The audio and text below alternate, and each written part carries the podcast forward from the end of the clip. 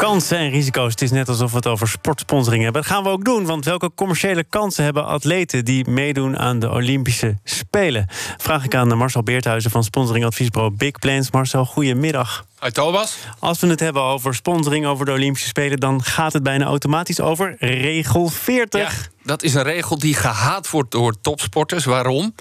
Ten tijde van de Olympische Spelen, negen dagen daarvoor tot en met drie dagen daarna, mogen ze eigenlijk helemaal niets communiceren over hun privésponsors. En die privésponsors zijn natuurlijk vaak heel erg belangrijk voor hun carrière om überhaupt op de Olympische Spelen te komen. Maar dat wil dus zeggen, je bent uh, jarenlang sponsor van uh, Daphne Schippers, is een bekend voorbeeld. Ja. Uh, die gaat dan eindelijk echt iets doen waar de hele wereld naar kijkt. Ja, en dan mag je niks zeggen.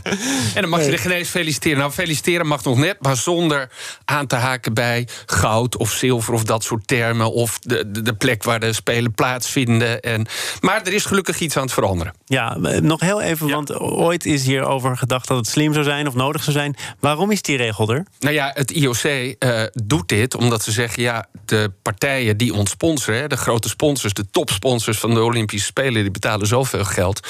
Bij elkaar opgeteld in die vier jaar zo'n beetje 1 miljard.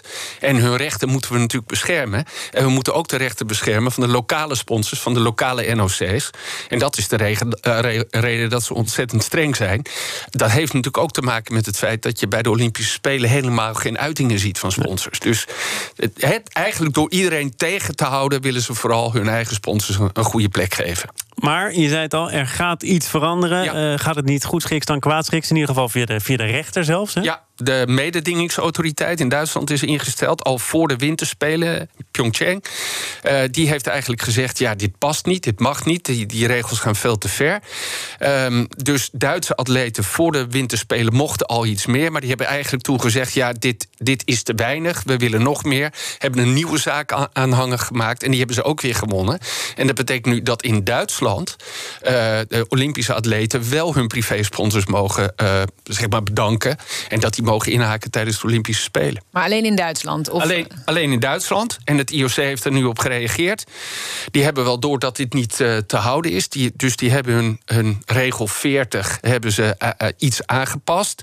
En eerst stond er behoudens uh, instemming van het IOC uh, mag je een uiting plaatsen. En nu hebben we gezegd, ja, dat mag wel, als het maar in overeenstemming is met de bepalingen van, van de Executive Committee. Dus eerst mocht het niet en nu mag het mits. Ja. Maar dat betekent wel dat de positie van het IOC wat minder dominant wordt. En dat het dus ook misschien minder interessant wordt als sponsor om je daar voor een kapitaal aan te verbinden. Want daar zal het ook in de kern wel op uitdraaien, toch?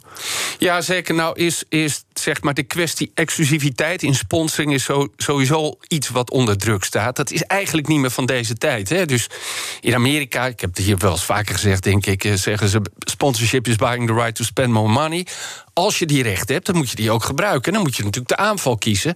En juist laten zien dat jij een officiële sponsor bent.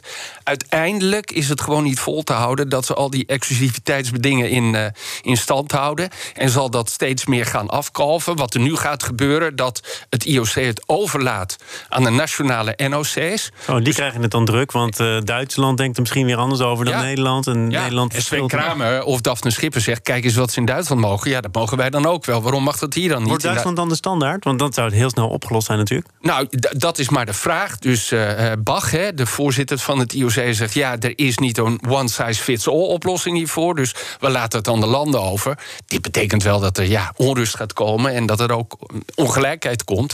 En dat is natuurlijk weer een nieuwe reden... om bijvoorbeeld naar de rechter te stappen. Vind jij dit al met al een goede ontwikkeling, of niet? Ja, ik vind het wel een goede ontwikkeling. Uh, kijk, wat je natuurlijk niet wil, is dat uh, uh, zes maanden voordat de Olympische Spelen beginnen, er een slimme sponsor is. En die zegt: Ik stap even in, ik geef wat geld. En dan mag ik tijdens die periode maximaal mag ik dat exploiteren. Maar bedrijven die heel veel geld stoppen in een bond, in een team of in een atleet, die moeten natuurlijk ook de mogelijkheid hebben om gedurende die periode ook in te haken op dat succes wat ze mede veroorzaakt hebben. Maar kun je dit als voorwaarde stellen? Want jij, jij schetst hier iets wat heel erg voor de hand ligt, toch? Ja, ja. nou, eh, NOC-NSF kijkt daar ook wel naar, hoor. Dus die vindt dat uh, belangrijk. Uh, voor heel veel atleten is dit natuurlijk de manier om echt, echt wat geld te verdienen. Mijn visie is, waar het uiteindelijk op uit gaat draaien... dat uh, IOC dit niet in stand kan houden. En dat die hebben dat geld natuurlijk van die grote sponsors nodig. Dus wat je zult gaan zien denk maar aan het Champions League model, dat je toch meer zichtbaarheid krijgt van die grote sponsors tijdens de Olympische Spelen. Nu is dat maar, zijn er maar een paar merken, bijvoorbeeld een sportmerk wat je ziet, of Omega bijvoorbeeld, die alle tijdmeting doet. Ik denk uiteindelijk dat je boarding en dat soort zaken, dat je dat ook tijdens de Olympische Spelen gaat krijgen, omdat ze dat geld gewoon uh, hard nodig hebben. Marcel Beerthuizen van sponsoringadviesbureau Big Plans. Tot volgende week. Meer zien? Ga naar bnr.nl.